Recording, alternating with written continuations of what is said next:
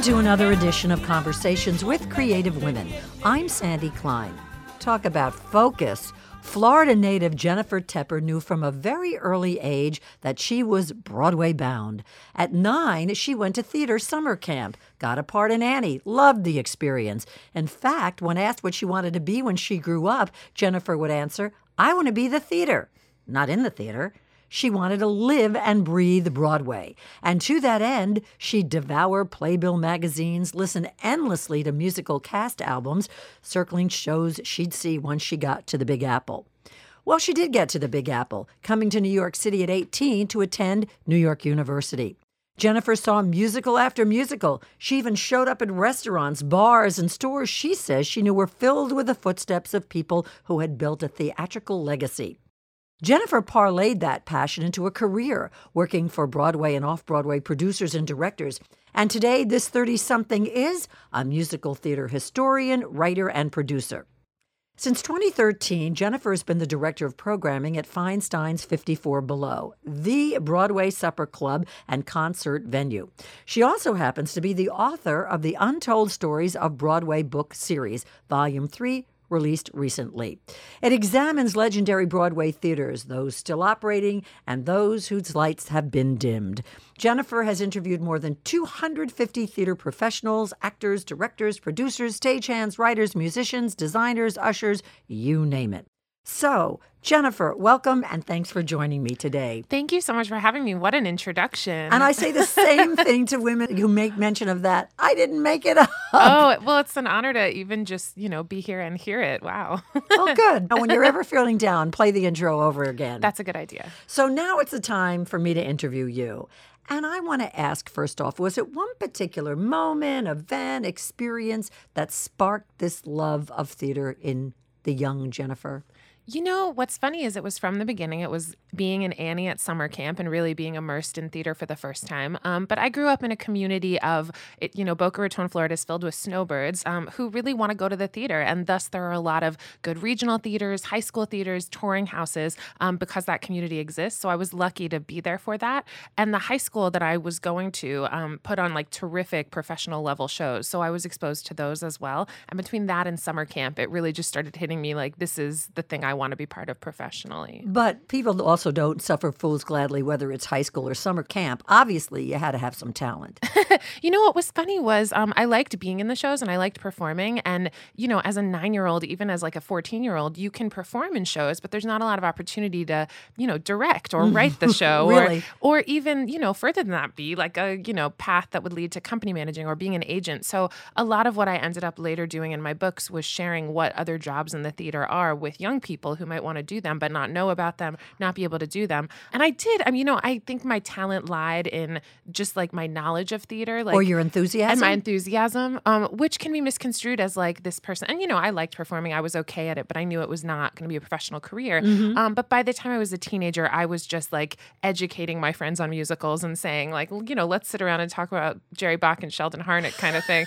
um, so I knew that the talent was in another area um, that wasn't performing, and I had to seek that out. But you have to acknowledge, don't you, that that's a little on the unusual side in terms of no, and that's not being judgmental. It's more how fabulous for you to know or to be so sure of what it was that you were passionate about. Thank you. Yeah, I think that I just wanted to know everything about theater and I wanted to be part of making it happen in a way that used that knowledge. So, you know, it was fun to get to teach myself about theater from afar and say, I don't know exactly what my job is going to be when I get to New York, but it's going to involve this historic knowledge and also the knowledge of how shows get programmed and produced today. Was your visit to New York going to be a freshman at NYU the first time you came to the city? You know, I visited New York three times before I ever moved here, which is a lot. And I was lucky and also not a lot simultaneously because a lot of people, I'm always jealous of people who like grew up in Long Island or New Jersey and got Don't to come be. into the city. Don't be.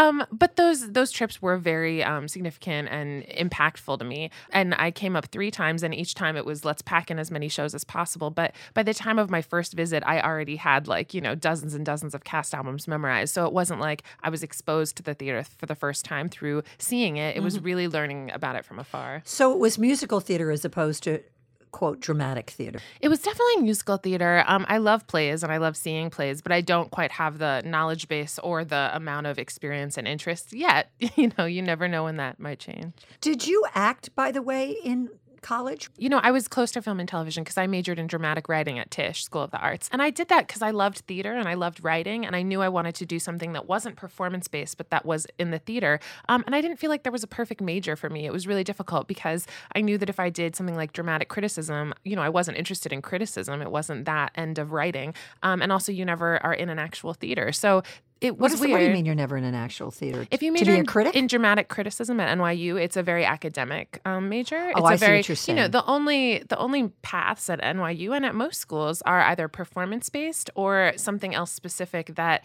um, didn't lend itself to what I wanted to do. So I tried to pick the closest thing, which ended up being dramatic writing. Um, and you know, everyone in that department wants to do playwriting, screenwriting, TV writing, and I wanted to be a theater historian and work in producing. So I ended up creating my own major to a degree, and it, it was a really positive thing because you know I had the curriculum I had, and then I you know took all kinds of classes outside of my major. I was able to have a lot of internships that supplemented the learning, and I kept teaching myself um, the way I always had been. Where did theater history come from? You know, I was so fascinated by the fact that I would sit as, you know, a kid with these albums and that they all had these huge stories inside of them, not just like the story of, you know, I was holding Annie and it was the plot of Annie, but also like what year did this come out? Who wrote it? How did it happen? I was always so fascinated by like the full context of each musical.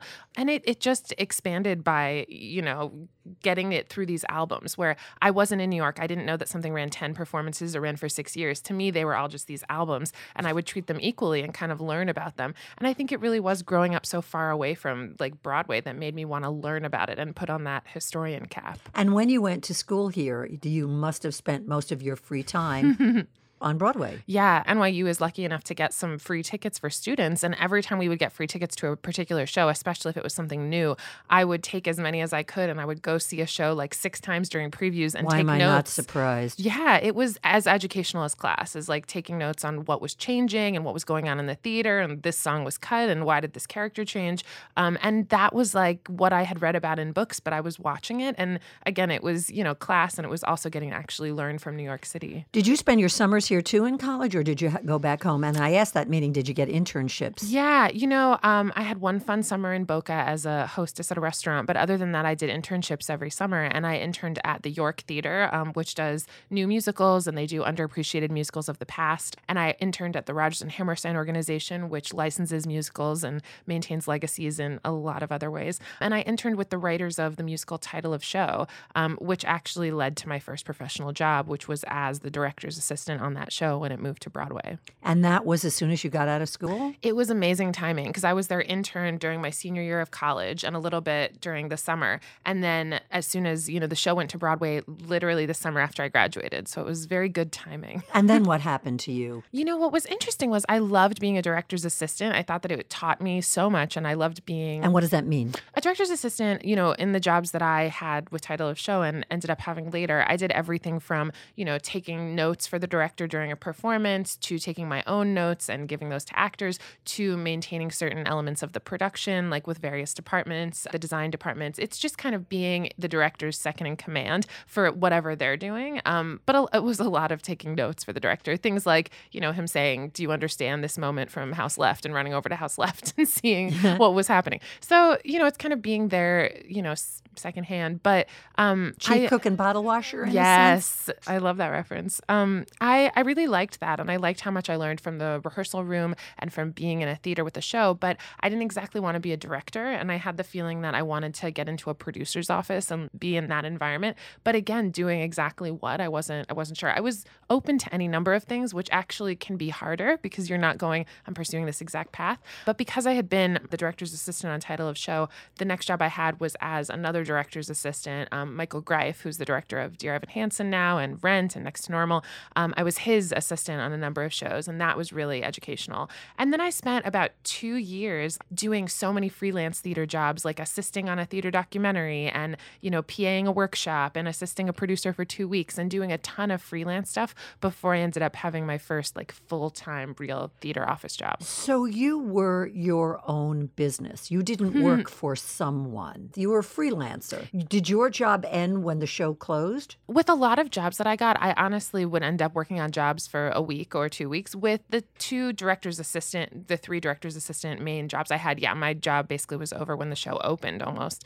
Uh-huh. And then as soon as I started taking these like freelance jobs, it was interesting because I got to be in, you know, 20 different rehearsal rooms. And I was also babysitting and doing whatever you do to stay afloat in the city, um, tutoring, and also just having these amazing experiences with these like legendary theater professionals for a week. And then it was over. So I ended up being able to sneak into, sneak, not literally, but into a lot of really amazing rehearsal rooms and onto projects. Uh, and then after that, I worked for Ken Davenport for three years as his director of marketing and communications on a number of Broadway and off Broadway shows. I'm likening this as I'm listening to you to, in a sense, auditioning. it was. And that must yeah. be on some level, while it can be exhilarating, it can also be incredibly stressful. Well, what was funny about those two years was the right full time job didn't come along and it was frustrating. But because of that, I ended up writing a lot of my own stuff also during that time and producing a lot of my own small shows and like collaborating with people for the first time that I've, you know, maintained collaborations with till today and beyond. Um, so it really was important to have those years of like kind of struggle, but where all those roots are formed and take shape you were never discouraged. I definitely was, but not in a way where I was like, I'll never work in the theater. I can't do this forever. I kind of always knew that it was temporary and that it was difficult to, you know, maintain that freelance path. But I kind of knew that at some point it would figure itself out and I would end up in the right place permanently. Um, and I also knew from studying theater so long that people in the theater don't have one job that they get, you know, when they're 22 and keep it. It's such a winding road mm-hmm. in the arts, not even just in theater. Well, there's a lot of fluidity. Yeah, and there's a lot of and flexibility. Yeah, and there's also a lot of not being able to, you know, go on a path directly up without going side to side, like uh, that. I think is different from other industries. So, you know, it was I had a very encouraging family, and I knew that it was temporary and that I was learning a lot. And honestly, like I started producing my own concert series and writing my own stuff that eventually led to, you know, getting a book deal years later. So everything I do now was kind of the seeds were planted during those years. But producing your own concert series, for example, also means that you have to raise money. You know, the concert series that I started doing during that time were these very like small events that generally paid for themselves. Um, and I learned how to like create a budget for a show based on what you would make from ticket sales. And I learned how to, you know, I was an assistant producer on several larger shows where we did raise money and I was part of that. So you were a sponge, weren't you? Process, definitely a sponge, yeah. And it was at all different levels. I started kind of being in the room for producing in a 80 seat theater and also in a 500 seat theater and just learning the whole process. So by the time I got into a producer's office, I had a lot of, you know, hands-on experience. I say this to so many of the women I interview and sometimes I just say, "Sandy, move the needle," but there is this overriding theme in conversations with creative women. The women all have this strong sense of self, whether they're parents, friends, family, whatever, were very encouraging or not, that they just I'm embarking on this path and it's going to work for me. You know what's been interesting now um, as like an author having interviewed so many women, I find the same thing. Like women in the theater, you have to be so headstrong to get where you're going. They all do have this extraordinary sense of self. Except that you can also be shot down. Yeah. That's the contrast for something like this. You know, somebody sort of praising you one day and another day just being so dismissive when you go out on an audition. Yeah. And you take think, your clothes I mean, off, man, for that kind of right. stuff. Rejection is part of every job in the theater, um, from auditioning to, you know, producing a show and getting a terrible review or closing after two weeks, there's always this sense of nothing you do is ever permanent. And so you're setting yourself up to, you know, be judged each time. And you have to have a really strong sense of like who you are and what you're creating in order to make that your job. And also have, I guess, infinite patience. Yes. yes. So then what happens after your experience with Ken Davenport, who you said was a producer? He's a producer. You know, I worked on the Broadway revival of Godspell. I worked on uh, the Scottish play with Alan Cumming. Um, we worked on Avenue Q, all these different shows. Um, and I worked for him in a marketing capacity, but he was producing the shows we were doing. So in a way, you know, I was in the office working on everything from dealing with investors to group sales to creative development to general management. He did everything and he does everything in house. So essentially, I Nothing's was working farmed out, you mean? Yeah, mm-hmm. like with uh, in comparison to other pr- producing office, there's a lot of stuff in house. So I was able to work hands on with so many different departments on a Broadway show that were sitting two feet away from me in a way that was extremely, you know, exciting and helpful. So a lot of what I was doing on my own was producing concerts um, and smaller, working on smaller shows in a, a producing capacity. And I got asked to become the director of programming at 54 Below. Okay. Um, and how did that having, happen? Yeah. I mean, that's big. That's really big. Yeah. And this happened in 2013? Yes. Explain for people who don't know about this supper club and concert venue. It's basically a destination for Broadway stars to do solo concerts, um, musicals in concert, nights of songwriters, both established and emerging, all different kinds of basically musical programming. And I really got the job, which was crazy, not because I had years of experience working for a Broadway producer, um, but because I had been producing my own concerts and I produced something at 54 Below when it first opened in 2012. And the owners of the club, who are Broadway producers, for 30 years in partnership saw what I did and they were looking for a new programming director and they thought, oh, we should talk to the woman who did that. We liked her. Um, at which point we spoke and they learned all my other experiences. But it was really just a short term producing weekend that I, you know, did some events at the venue that led to my job there. And you're how old then? How old was I in 2013? I am 30. So I was, yeah. Ay, ay, ay. 26. I mean, that's Yeah. almost unheard of. Yeah, it was really. I mean, we're not talking about let's put on a play in someone's backyard in Des Moines. Yeah. You know, this is smack in the middle of Midtown Manhattan, and everybody who's into the theater knows about this venue. I was extremely honored to be put in the position and not even just honored in a like I'm flattered that I was thought of, but just literally honored to be programming, you know, a venue that's in Times Square where I, you know, worshipped all of these shows and theaters. Were you nervous? Were you scared? You know, I don't think She's that occurred no. to me. I just know it didn't occur to me. I, I don't I don't get nervous about work in that way. I just go like if if I do feel like, oh my God, how am I ever gonna do this Or with any project? Mhm. You just break it down, you just start doing it. Because the thing was that it had only been open for a little while and they'd been doing an amazing job of programming, you know, these big stars. You know, I went to see Ben Vereen and Patti LuPone there before I, you know, even had an inkling I would work there. But I was so excited at the idea that I, you know, brought to the table, which was diversifying the programming as far as bringing in Broadway stars who are just starting out and having people who'd never done a cabaret show before and doing musicals and concert and doing like more reunions of shows. Did they want to expand their audience? Was that part of what your job was? it was wanting to expand the audience, but really, I think when they opened it, there's nothing like 54 Below. It's extremely unique in terms of its structure internally and what you know it's doing. And they opened the club thinking we'll do one show a week. We'll have this Barbara Cook. We'll have Ben Vereen. We'll run for a week, and it'll be one person. And after being open for a little while, they realized no, we have to have three shows a night. We have to have a bunch of different kinds of shows in order to get different demographics in because we can't keep going to the same one. They realized a lot of things very quickly, and it was just a matter of figuring out how to fill that calendar and program shows that could reach all different corners of the theater audience. And we do, we have 16 shows a week. We're never dark for a day of the year. Every week, I'm programming 16 shows for the future so that we can have 16 shows that week. Holy cow. It's a great How did you volume. find of- time to come here?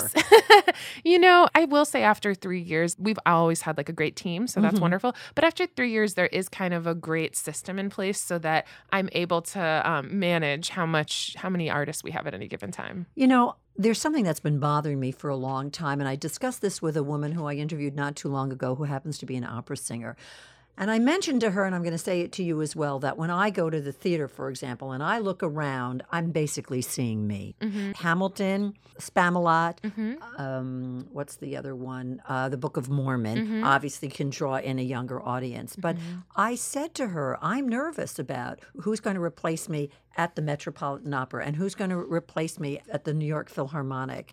As well as the theater. And she said, Well, believe it or not, there are a lot of very small you know opera venues that are opening up but you know this is not an inexpensive venture i know i have two sons and Yeah. they don't go to the theater and when you're talking about expanding demographics as in 54 below are you noticing that you're having diversity Yeah, you know what's exciting about what that is and speaks to that is you know because we do a 7 p.m. and 9:30 and an 11:30 on a lot of nights, I'm programming it so that the 7 is designed for the the- audience for the- that wants to come at 7. well that's my age group i yeah, guess it's Mhm. it's not just people who want to see um, you know a higher ticket price act. It's people who really want to dine. It's, it's all of these factors that go into how we program the venue. But a lot of nights, you know, I took my mom. My mom's favorite memory of the venue is we saw Fyvush Finkel, who passed away last year, which was very sad. We saw him at seven with like this older Jewish crowd, and then we stayed and we saw the Skivvies, which the Skivvies are this act. They sell out all over America. They sold out our venue like dozens of times,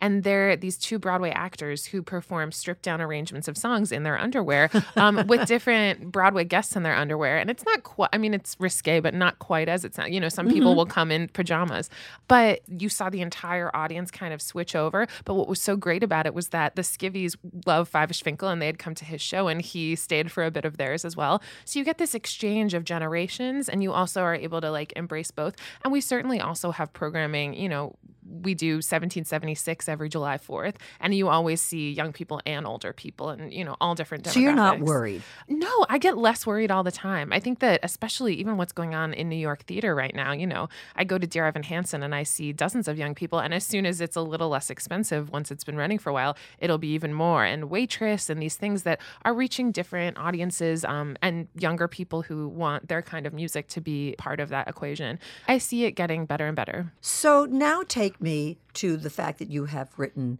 these three tomes about Broadway. How come? So, what was interesting was one of the first concert series I ever produced. It's called If It Only Even Runs a Minute. We've been doing these since 2010. And they basically are these evenings that celebrate underappreciated musicals through people who were part of them actors, writers, directors, telling stories about being part of these shows, singing a song that they originated, um, and us sharing like stories and photos and all this stuff. And so, I had been doing this for a little while when my now book publisher came to see one and said, This is fascinating the way that you put this history on stage and the way that you've written all these anecdotes. Do you want to pitch us a book? Because she was starting this arts and entertainment publishing company at the time.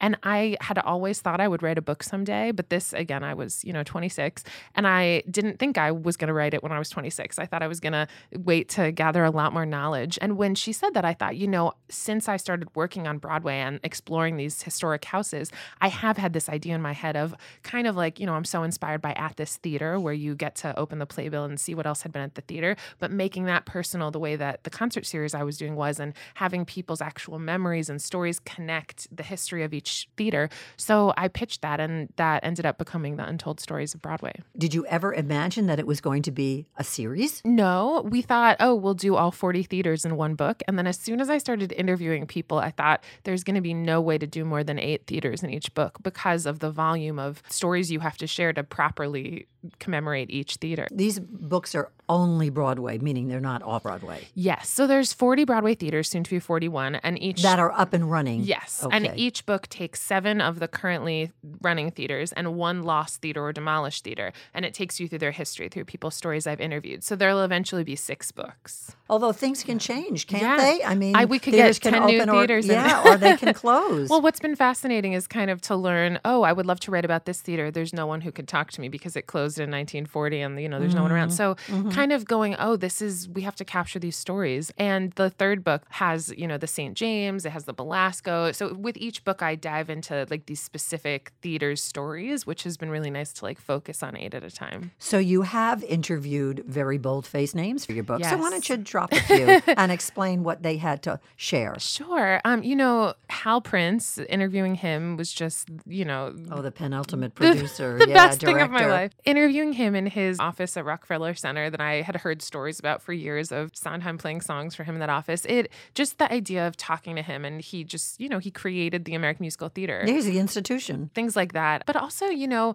what's been fun is I interviewed Lin Manuel Miranda, who I knew because title of show was being produced in the same office as In the Heights, kind of at the same time. So that was his first Broadway foray. Yeah. Mm-hmm. Um, and I'd known him for a while. And obviously, you know, I love how he's such a theater nerd and I loved my interview with him and the material that's ended up in the books. But it takes on this resonance, um, you know, as the years go by because I interviewed him so much about the Richard Rodgers, where In the Heights was, and of course Hamilton is there now. So you get this perspective when you look at that. And another favorite one that's also a bold-faced name, Jason Alexander, who I always ask everybody if there's a Broadway theater they would want to perform in that they haven't yet, and he said the Cort. He just described why the Cort, which you know is kind of off the beaten path. It's like he called it the Bermuda Triangle of the Broadway theaters. He was hilarious about it, as you would expect. And then like six months later, he ended up doing Fish in the Dark at the Cort. And he won a Tony Award before Seinfeld ever happened. Um, his stories are amazing, but also just getting these stories from people and then they kind of, as time goes on, they become meaningful in different ways. Well, you've also interviewed clearly, like I mentioned, whether somebody is on the stage,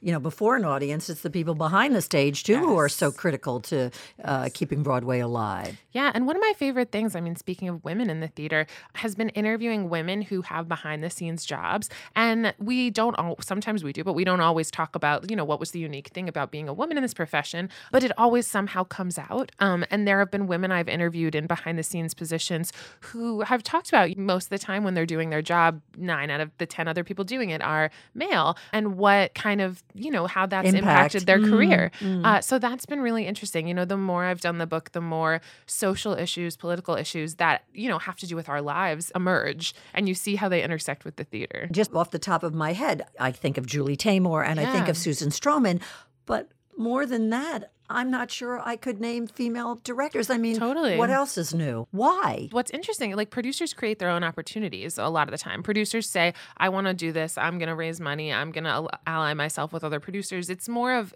it's able to be more of a, no one needs to hand you that opportunity to a degree. Whereas being a writer or a director, my personal, I mean, to simplify it, and it is very complicated, but a lot of these jobs in the theater just require all round the clock focus. You know, you can't do anything else. And I think that dissuades women from being able to do the jobs a lot of the time because they go, oh, I want to have a family or I want to make sure I have even just like another job that's more Steady? steady. There's a certain degree of like, you know, to be a Broadway writer. A lot of them, they spend 20 years before they get a Broadway show. So to a certain degree, I think that is part of the reason for it. But another part of the reason is just that it takes so long for, you know, it to change. A lot of the behind the scenes positions, I think people interview and if a woman came in and wanted to do it, they would hire a woman, but women don't go, "Oh, I could be a stagehand" because they don't see it. You know, it's not what is existing now. So Mm-hmm. it's tricky. It's really interesting to talk to people who really are on the front lines of that. So, where are you going? There's a lot of exciting stuff I'm working on right now that's very hands on at 54 Below. Right now,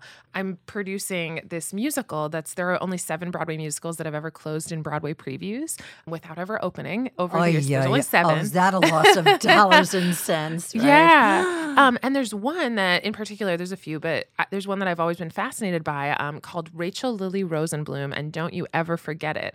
And it closed in 1973, and we're doing it at 54 Below for the first time since it closed in previews. And it's this fascinating disco musical. It was basically Broadway's first disco musical, and um, it starred Ellen Greene, and it was written by Paul Jabara, who went on to write Last Dance and It's Raining Men. So it has this like fascinating Street score. Mhm. It's really fun, um, and it has a lot to offer. And we're, you know, just putting it together from all different scripts and versions of demos from '73. So, what happens on stage is the entire musical is, quote, acted out. Kind of. Well, what I love about it is that we do these 75 minute concert versions with which something like this um, really lends itself to kind of getting a good taste of the material. And, you know, you hear basically a highlights version of the score, but we do it so that you, you know, you know what the show is about. You hear enough dialogue and you learn enough about the characters to get an idea of it. And it's basically like, uh, you know, a lot of the stuff we've done has gone on to actually, you know, be produced in full productions or to, if it's something that exists, to be revived more because of the attention it's gotten. Um, but with something like this, you know, our goal is just to get people to hear it for the first time ever. So it should be interesting to put it together with that in mind. Do you sometimes feel like you died and went to heaven?